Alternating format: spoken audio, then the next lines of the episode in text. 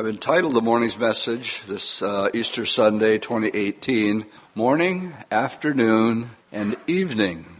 And uh, that will explain itself as we make our way uh, through our study this morning. But let's go back and read our text from John 20, verses 1 to 10.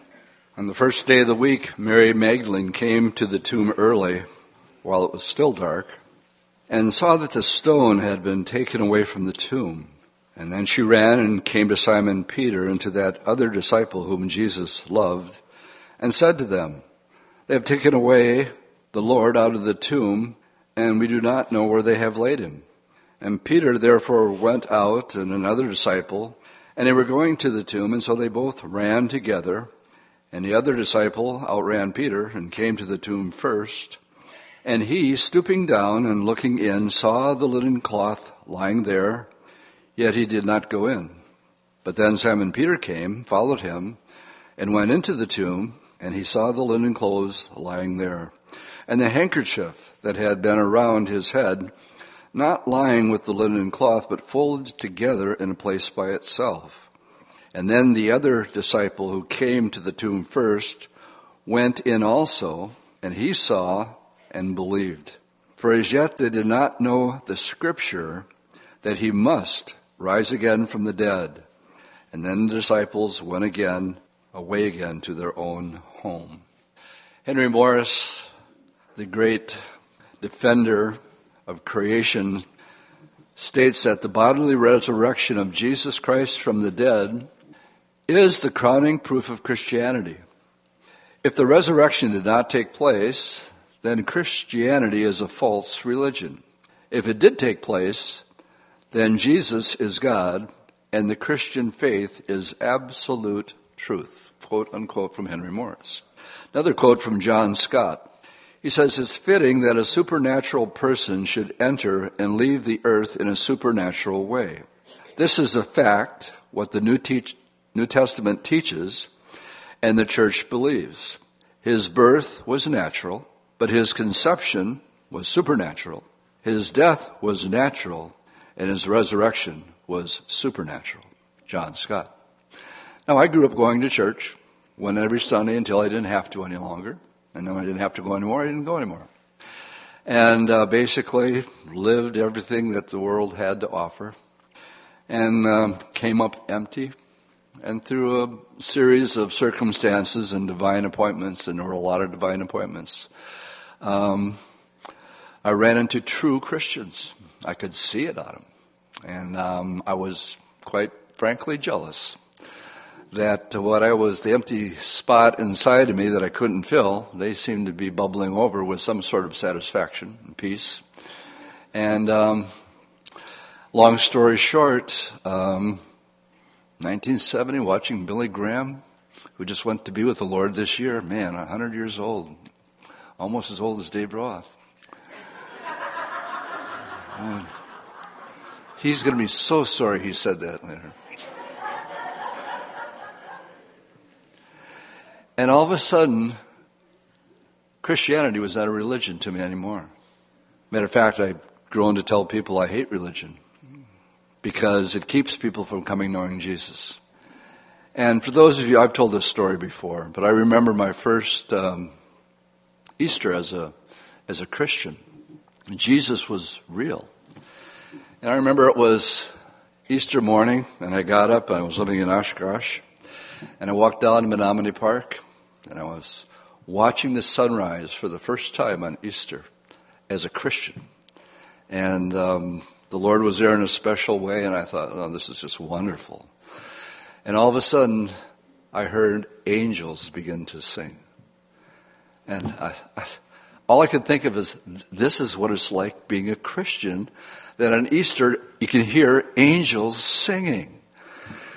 And I, they were singing, it sounded like somewhere behind me, and I turned around and there was the First Baptist Church choir singing.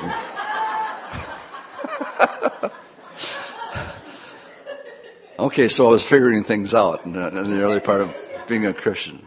But it's a true story. Between Good Friday, we were here just a couple days ago, and the crucifixion, and now the glorious resurrection.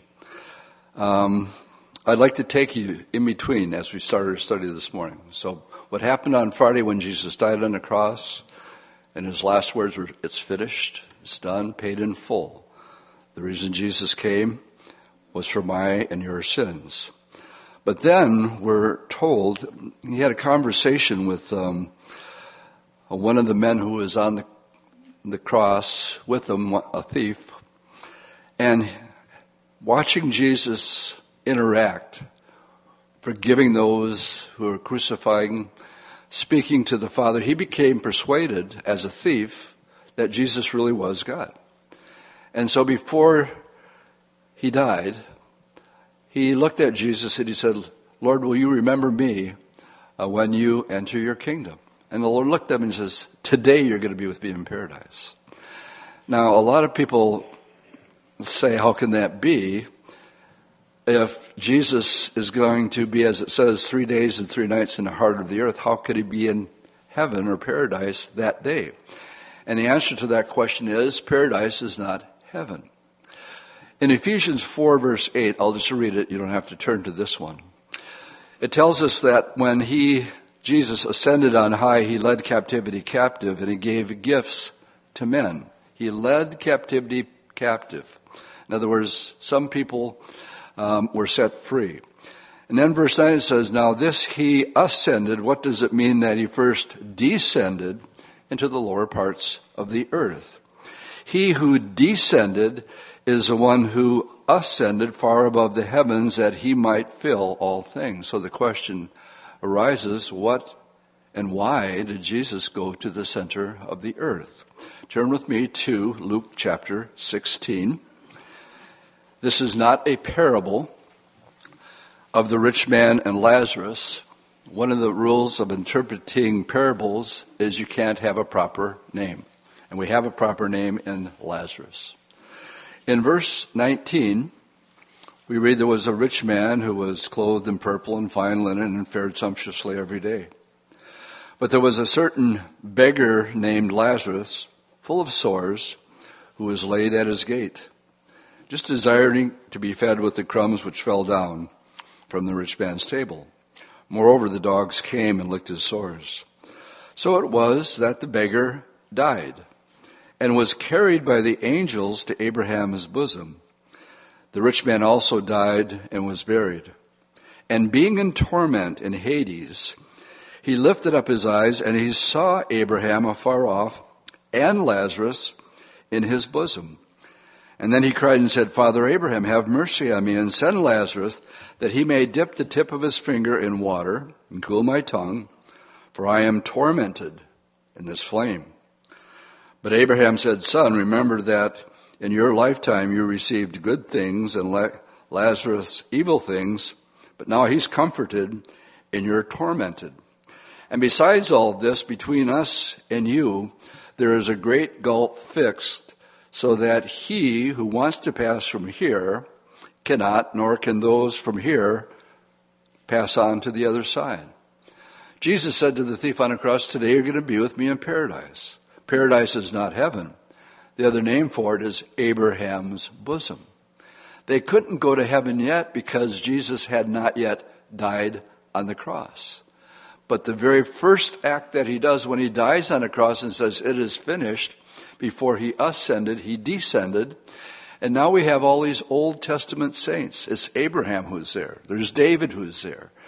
And those who died in faith from the Old Testament couldn't go to heaven um, Hebrews tells us uh, they long for that place.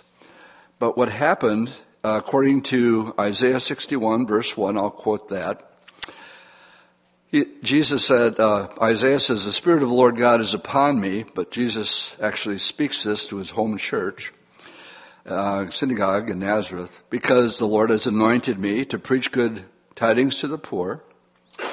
He sent me to heal up the broken hearted, but also to proclaim liberty to those who are in captive. And he will open the prison doors to those who are bound. When Jesus descended into the lower parts of the earth, this place called paradise, uh, he allowed that chamber to be emptied. And I want you to turn with me to Matthew chapter 27 at this point, and I want to show you what happened. He was there for three days. We know that Abraham's bosom no longer exists. We also know that the rich man is still there and realizing his situation. He asks to be comforted in his torment, and he couldn't be. He says you can't pass between these two places. So for the first time, he probably didn't believe in hell, but for the first time he's there, and the reality sets in that he's going to be there forever and ever and ever. And maybe for the first time he thought of a family member who doesn't believe. So he asked Abraham to send Lazarus if he'd allow Lazarus to rise from the dead and go witness to his family who's not saved. And Abraham says, no. He says they have the scriptures, they have the Bible. If they don't believe the Bible, they're not going to believe if somebody's even risen from the dead. Now here's a kicker. There was a man who was dead for four days whose name was Lazarus. And when he was risen from the dead, and everybody knew it, the scribes and the Pharisees said, We don't only have to kill Jesus, but we got to kill this other guy, Lazarus, too, because they're starting to follow Jesus by the multitudes because of this resurrection. But there were others there who said, No, we got to kill him. So he didn't have this concern for a family member until he was in hell, realizing there was nothing he could do about it for all eternity. And maybe for the first time, he had a thought about a family member. Can you get a message to them? Is there any way that they can not come to this place? Yeah, there's a way. This book. Believing this book. And so Jesus emptied Abraham's bosom. It's no longer there, but the rich man's still there. And that was over 2,000 years ago. Now, in Matthew chapter 27, let me draw your attention to verse 51. We find, And behold, the veil of the temple was torn in two from the top to the bottom. This is what we talked about on Friday, and Good Friday, when Jesus died. There was an earthquake, and the rocks were split. And now notice verse 52. And the graves were opened, and many bodies of the saints who had fallen asleep, that means they died. The word death is never used for a Christian or a believer, who had fallen asleep, arose, and they came out of their graves. Now, this is important after his resurrection. You see, the Bible says that Jesus was the first fruit or the first one to come back with a resurrected body. But then he went into Hades and he set the captives free. And while he was there, that place no longer exists. Those people, I believe, are in heaven. And here's a verse that I stand on that says, after his resurrection, all of a sudden people were coming out of their graves. Can you imagine? Getting a knock on your door. Talked about this on Friday. There's Aunt Sue, who's been dead for 20 years, and appeared to them. And they didn't stay on earth, they also were taken into heaven. And we know now that, um, let's go, go back to our text, because that's what happened between Good Friday and Sunday morning. There were three days. What did he do during these three days? He descended, just like we read in Ephesians. Before he ascended, he descended. What did he do? He set the captives free.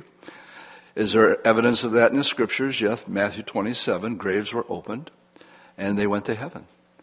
Now, when a person dies as a believer, it says to be absent from the body is to be present with the Lord. It's like Lazarus was carried by the angels to Abraham's bosom. And when a person dies today, I think angels are involved, the soul and the spirit is taken and you're instantaneously with the Lord. That's what Second, Second Corinthians 5 says. We know that this tent, this body, when it's destroyed, when we're out of it, that we have a home not made with hands. It's eternal in the heavens. And I long for that, uh, long for that body. Let's go back to our text in John chapter 20. We read the first 10 verses. Remember, I entitled this Morning, Afternoon, and Evening. So the rest of that morning, let's, we read the first 10 verses. Let's go to verse 11 through 18. Mary stays, and she stood outside the tomb weeping. And she wept and, and stooped down and looked into the tomb, and, and she saw two angels in white sitting, one at the head and the other at his feet, where the body of Jesus was laid. And they said to her, Woman, why are you weeping? And she said to them, Because they've taken away my Lord, and I don't know where they've laid him. And when she had said this, she turned around and saw Jesus standing there, but didn't know that it was Jesus. And Jesus said to her, Woman, why are you weeping? And whom are you seeking? Now she thought he was the gardener that said to him, Sir, and then she says to the gardener, who she doesn't know it's the Lord, Sir, if you've carried him away, tell me where you've laid him, and I will go take him away. Mary had a love for Jesus um, like no love. She was demon possessed. She was from the city of Magdal, which is at the bottom of my favorite mountain in Israel called Arbel. Right down, you look straight down, there's, there's Magdal. That's where Mary was. And she would have grown up along the Sea of Galilee. And Jesus walked that beach one day and ran into a demon possessed woman with seven spirits. And he set her free. And um, she followed him the rest of her life because of her love for this one who had taken the torment away and had set her free.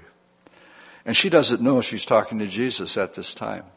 The love of, of Mary is just off the charts here. Just show me where he is, and I'll, I'll, carry, I'll go get him. I'll carry him away. And then that voice. Jesus said to her, Mary. And that was a voice she recognized. Why and how the Lord is concealing his identity, we really don't know. It's going to happen shortly with Cleopas on the road to Emmaus.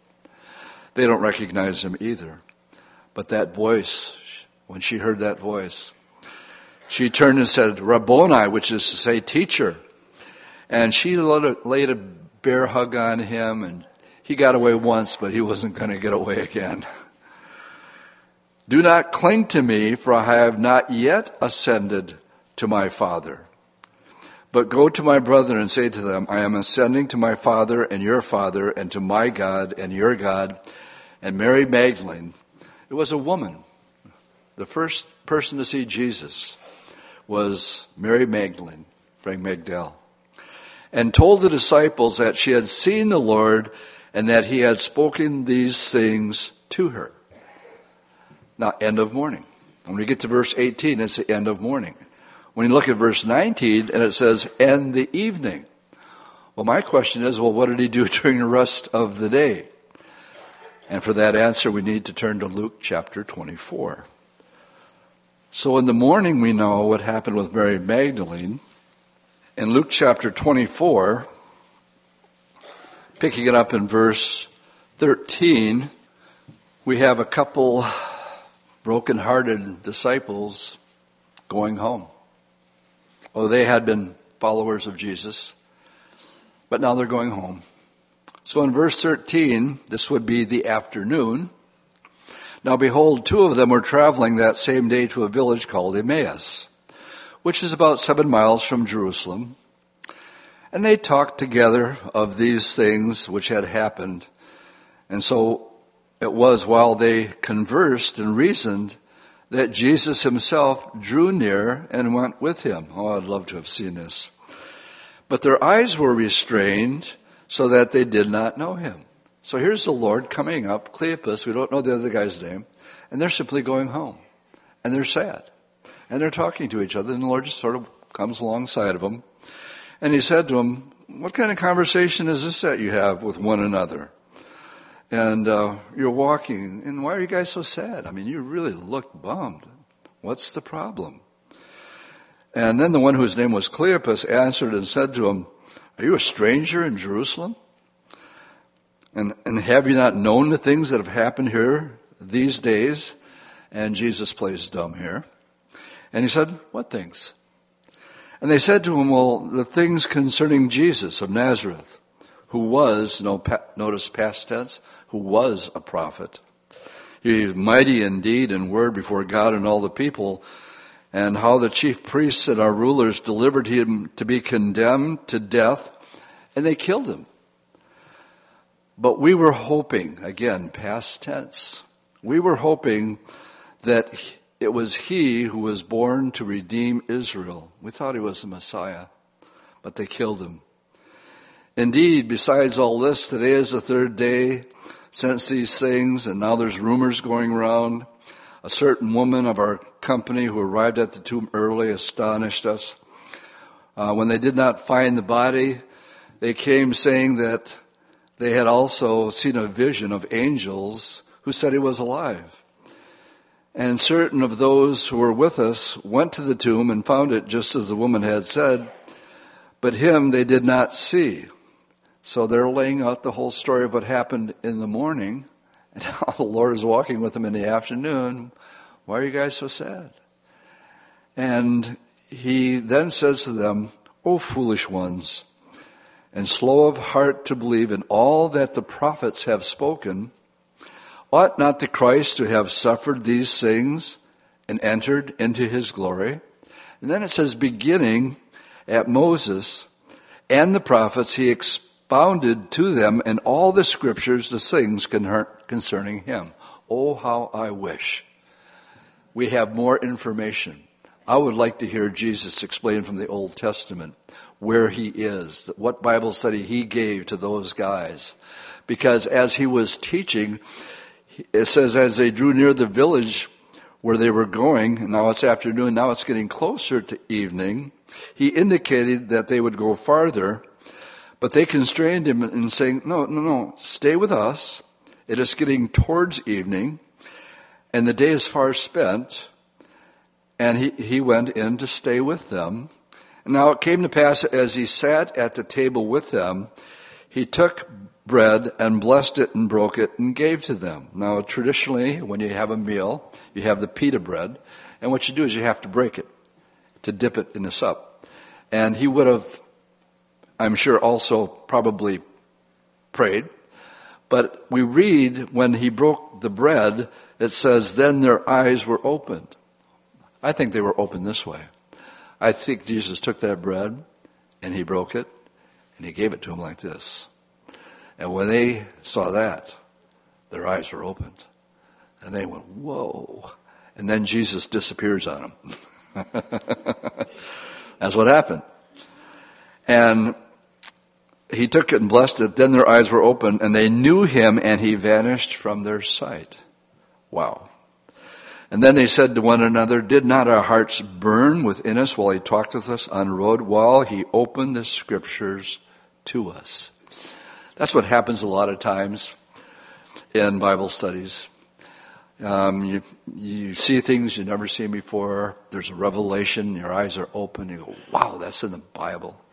But to have Jesus explaining it, um, I'm going to take a liberty and I'm going to take a guess on one of the stories that he told them. But in order to do that, you need to turn to John chapter 3, first of all. So let's go back to the Gospel of John. The Gospel of John is probably the most famous Gospel, in chapter 3, probably the most famous chapter in the entire Bible.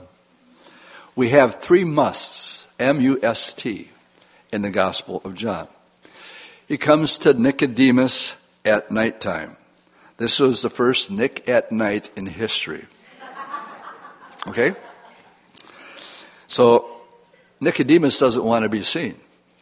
So he kind of sneaks out. He, he's, he's really curious about Jesus, but he doesn't want his buddies to know about it. So he goes at, in the nighttime and he says, I know you're from God. Nobody can do the things that you do unless God is with them. And what the Lord told them, he said, Nicodemus, you have to be born again. He cut right to the chase. He wanted to know if Jesus was God and he wanted to know God. And so the Lord cuts through all the small talk and gets to the point. There's three musts in John chapter 3. And he says, Nick, you need to be born again. And he didn't get it. How, do, how does that happen? You go to mother's womb and you come out again? I'm an old man. He says, no, it's sort of like the wind when the Spirit comes upon a person. You can see the evidence of the wind when it blows through a tree, but you can't see the wind. And he says, so it is everybody that's born of the Spirit. You can't see the Holy Spirit, but when it blows upon you and comes in you, you see the effect that it has. Well, he's still not getting it. But he is a Pharisee, so he's going to know the Bible really, really well. So in verse 14, he explains it to him in another way about why he came. And he says in verse 14, as Moses lifted up the serpent in the wilderness, even so, and here's a second must, even so must the Son of Man be lifted up. Nicodemus would have understood exactly what he was talking about. Um, if you don't know the story, then you have no idea what Jesus just said here. But it says, as Moses lifted up the serpent in the wilderness. Well, let's go back and look at it. It's in Numbers chapter 21. I'll give you a moment to get there. The second must of John 3 is Jesus said, As a serpent, Moses lifted up the serpent, so the Son of Man also must be lifted up. He's connecting the two. So we read in verse 4 they're wandering in the wilderness. Uh, they've been delivered from Egypt. In verse 4, they journeyed from Mount Hor by the way of the Red Sea to go around the land of Edom, and the soul of the people became very discouraged on the way. And the people spoke against God and against Moses. Why have you brought us up out of Egypt to die in this wilderness? For there's no food and no water, and our soul loaves or we hate this worthless bread. This was the manna from heaven. They weren't content with what God was giving them to sustain them. And so, because of their grumbling, it says, So the Lord sent fiery serpents, in other words, poisonous ones, among the people, and they bit the people, and many of the people of Israel died. Now, usually, um, when a person becomes a believer, it should be you know, the Bible says it's the goodness of the Lord that leads a person to repentance. And we're supposed to understand how much God loves us, and just because of what He did, it should affect our heart. We should believe the gospel and, and be, become His. But unfortunately, probably nine out of ten times, a person has to hit rock, rock bottom. A tragedy has to take place. Sometimes it's said that you can't look up until you're all the way completely down. And that's what happened to these people here. They were dying. They were definitely bit by poisonous snakes, and then they come to their senses. Sort of like the prodigal. Ran away from home, grew up in the ways of the Lord, he, but he wanted to live in the world. So he does, spends all of his money on partying, and he ends up in a pig pen. And it was in the pig pen that he came to his senses. He said, This is crazy. I'm starving here. I'm going to go home and tell Dad I'm sorry and maybe he'll let me work as a hired hand. Well, that's what happened to these people here. Verse 7 Therefore, the people came to Moses and said, We blew it, we've sinned, for we have spoken against the Lord and against you. Will you please pray to the Lord for us, Moses, and take away the serpents? So Moses prayed for the people. And the Lord said to Moses, Make a fiery serpent and set it on a pole and it will be that everyone who is bitten when he looks at it will live. So Moses made a bronze serpent, put it on a pole, and so it was if a serpent had bitten anyone, when he looked at the bronze serpent, he lived. Now, I really believe this is one of the stories as they're walking to Emmaus that Jesus told Cleopas and his friends. And I believe he explained it to them. And when they, they when he, they, he explained it to them, that's when their hearts began to burn. Oh, I get it. There, we have a saying for every New Testament teaching, we have an Old Testament picture. In John 3, Jesus to Nicodemus says, Nicodemus, you remember the scriptures, how Moses lifted up the bronze serpent uh, in the wilderness. What happened? Well, there were two groups of people. There were groups of people that Moses went and said, okay, um, bronze, by the way, is um, a symbol of judgment. And of course, the serpent is a symbol of sin. And now you have a bronze serpent. So you have a picture of sin being placed on a pole. On Good Friday, we talked about the crown of thorns and the significance of why was thorns put on Jesus' head. Because when Adam and Eve sinned, there wasn't thorns before, but after their, their sin, there was thorns. It was a picture of God's judgment. So literally, the reason the crown of thorns were put on Jesus' head is a picture of the curse being placed right upon Jesus on the cross. So now we have uh, this serpent on a pole, and Moses is telling the people, all you have to do is go look at it, and you'll be fine. And I'm, I think there's two thoughts. If I'm putting myself in, in the average crowd, saying, great, man, I'll do anything. And they go and they look and they live.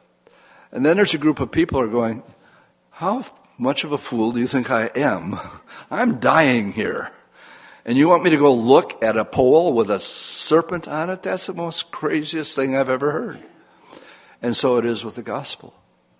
Just as Moses lifted up the serpent, even so must the Son of Man be lifted up. And I think when he told that to Nicodemus, he was starting to get it. And I'm sure Cleopas got it because the Lord explained it to him and his buddy.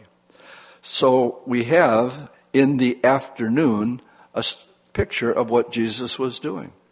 He was going after two guys that were given up and going home. And he sought them out. That's important.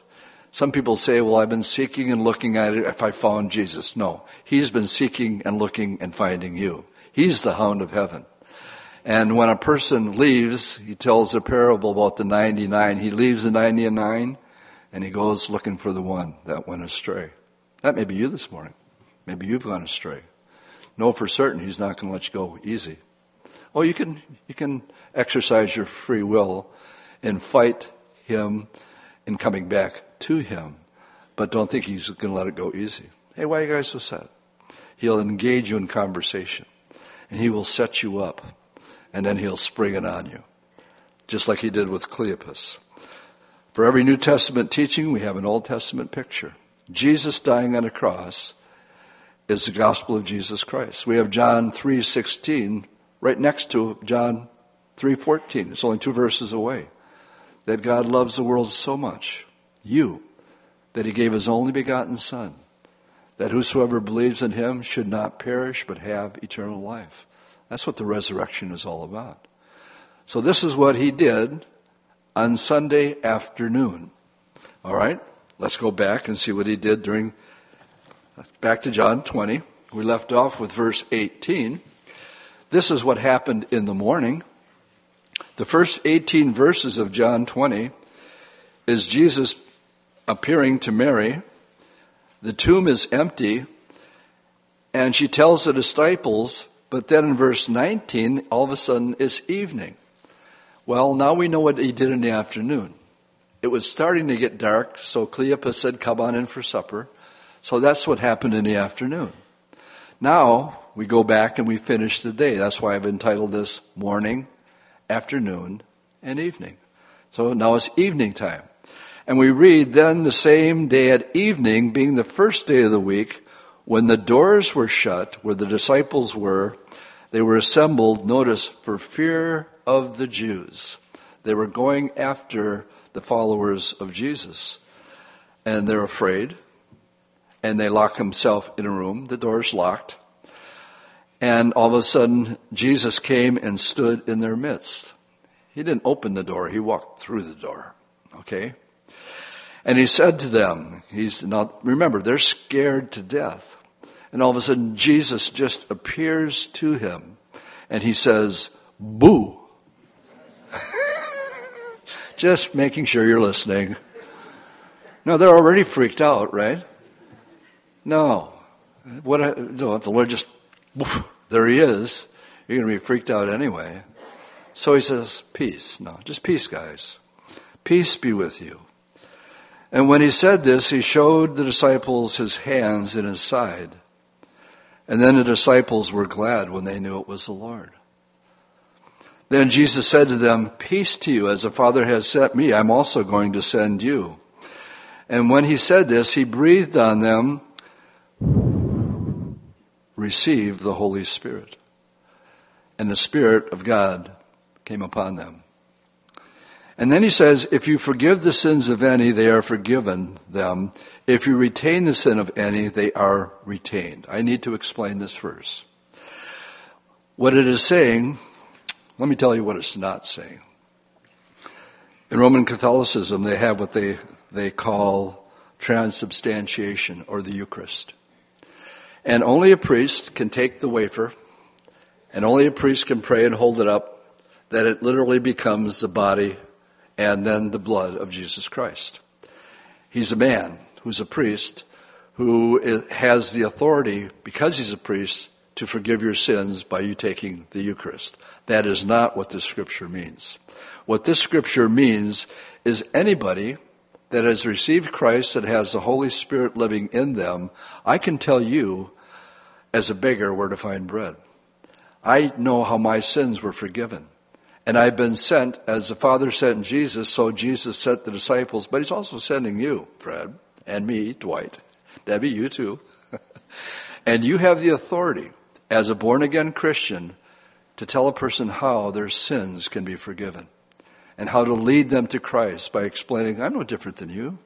I'm just as much a sinner, if not worse of a sinner than you are. And He forgave me because somebody gave me the gospel. That's what this verse means right here you have the, the ability to, to have a person's sins forgiven. How? By simply telling them the gospel and saying, if you receive Jesus as your Lord and Savior, He'll really come in. I'll pray with you right now if you want me to. And that's how a person is led to Christ. So that's what this verse means in verse 23. But Thomas wasn't there, called Didymus. One of the twelve was not with them when Jesus came. And the other disciple therefore said to him, We've seen the Lord. But he said to them, Unless I see his hands and the print of the nails and put my finger into the print of the nails and put my hand into his side, I'm not going to believe it. I'm not buying your story. I was there, I saw it happen. He's dead. And now, what we have is a break from verse 25 to 26, just like there's a verse break between 18 and 19 from morning till evening, we have a break of eight days. So more than a week goes by, and in verse 26, uh, the disciples were gathered again, and Thomas with them, and Jesus came, and the door being shut, and stood in the midst and said, Peace to you. Same thing that happened a week earlier. But this time, Thomas is there. So we find uh, that the Lord goes right to Thomas and says, Thomas, come here. He says, I want you to reach your finger here and look at my hands. And I want you to reach your hands here and put it into my side. Do not be unbelieving, but believe. You see, Jesus was still in the room when Thomas was there. You see, he heard word for word what Thomas said. I'm not going to believe, not unless I can do this, not unless I can do this. And the Lord wasn't allowing himself to be seen. Oh, but he was there. And so he calls out Thomas eight days later. He says, Come on, Thomas. Go ahead. Go ahead, put it here. And that's all Thomas needed. He was broken. And being broken, he says, My Lord and my God. And Jesus said to him, Thomas, because you've seen me, you have believed. And now he speaks to you, and now he speaks to me. And he says, Blessed are those who have not seen, yet have believed. That's you and I. No, I've never seen Jesus. I know his voice. And um, as it says in 1 Corinthians 13, now we see through a glass darkly, but then face to face. I know his nature, I know his presence, I know what it means to hear his voice, but I've never seen him face to face. That's my hope. what I long for. That someday, face to face. He said, Blessed are you guys because you're saved by faith. That's how a person gets saved. You have to have faith. Well, where does faith come from? Well, faith comes by what we're doing right now. Faith comes by hearing, and hearing comes by the Word of God. So a person can get saved by studying the Bible, just like Moses, um, Abraham said to the rich man. It's the scriptures that lead a person to saving faith in Jesus Christ. And then um, we have the reason that uh, John is writing his gospel. There's seven. John's gospel is different. The first three, Matthew, Mark, and Luke, are called synoptic gospels. They're similar, they have genealogies. John is different. He writes around seven miracles, even though there were a whole lot more done, he only picked seven.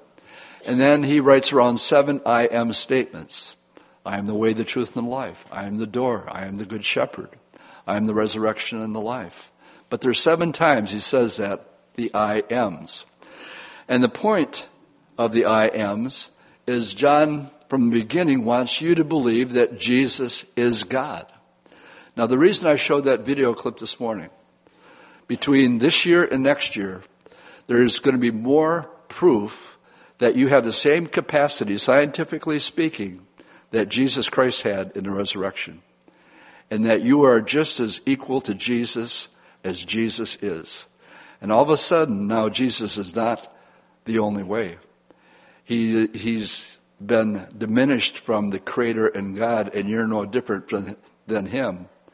So, how did we get this way? Well, this is where the ETs come in.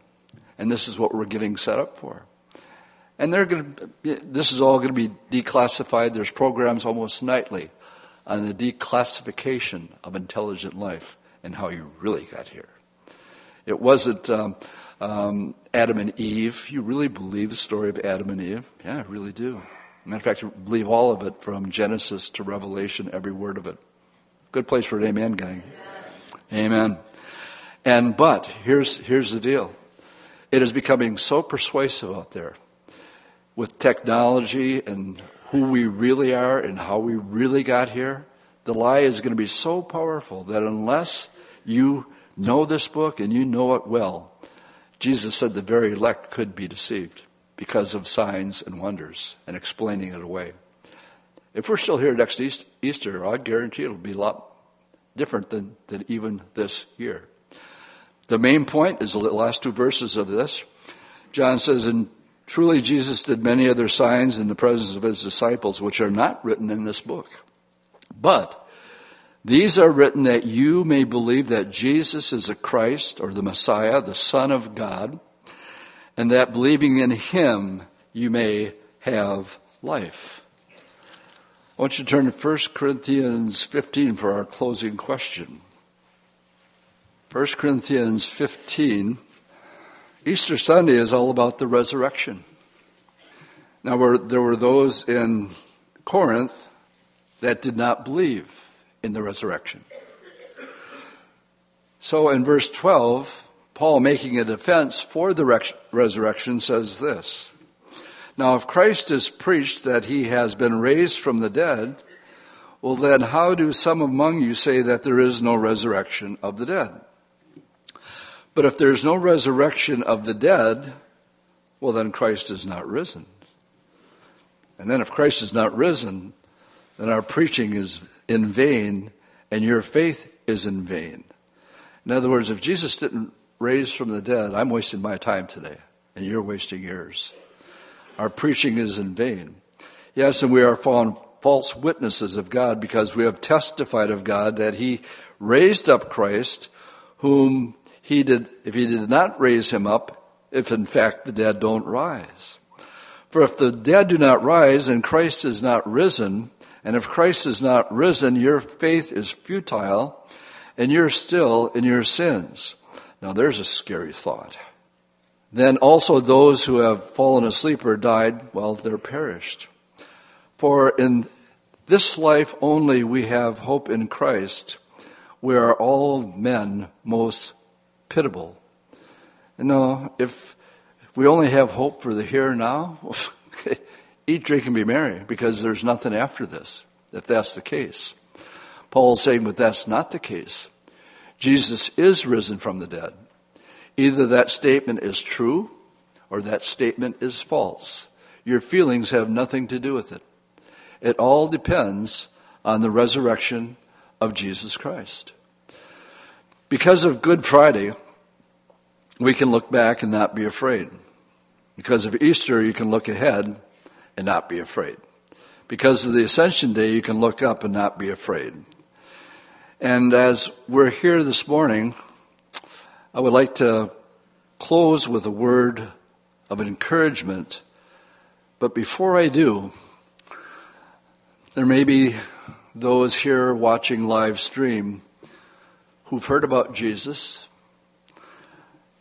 thought about his claims, but if you were like me, when I was being witnessed to by Christians, I was being honest with myself. I said, I, I could never be a Christian. I know myself too well. I know who I am. I want to encourage that person that had my mentality and thinking by going back to the thief on the cross. What did this guy have going to him? Jesus could never forgive me. If you knew the lifestyle that I lived and the things that I do and the things that I've done, there's no way. All right. How different are you from the thief on the cross?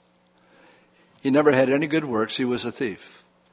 He never said the sinner's prayer. He never got baptized. He never went to church. He had nothing going for him except looking at Jesus and said, Lord, will you remember me? That's the sinner's prayer. He said, Lord. The Lord sees your heart this morning, and He knows that you can be forgiven.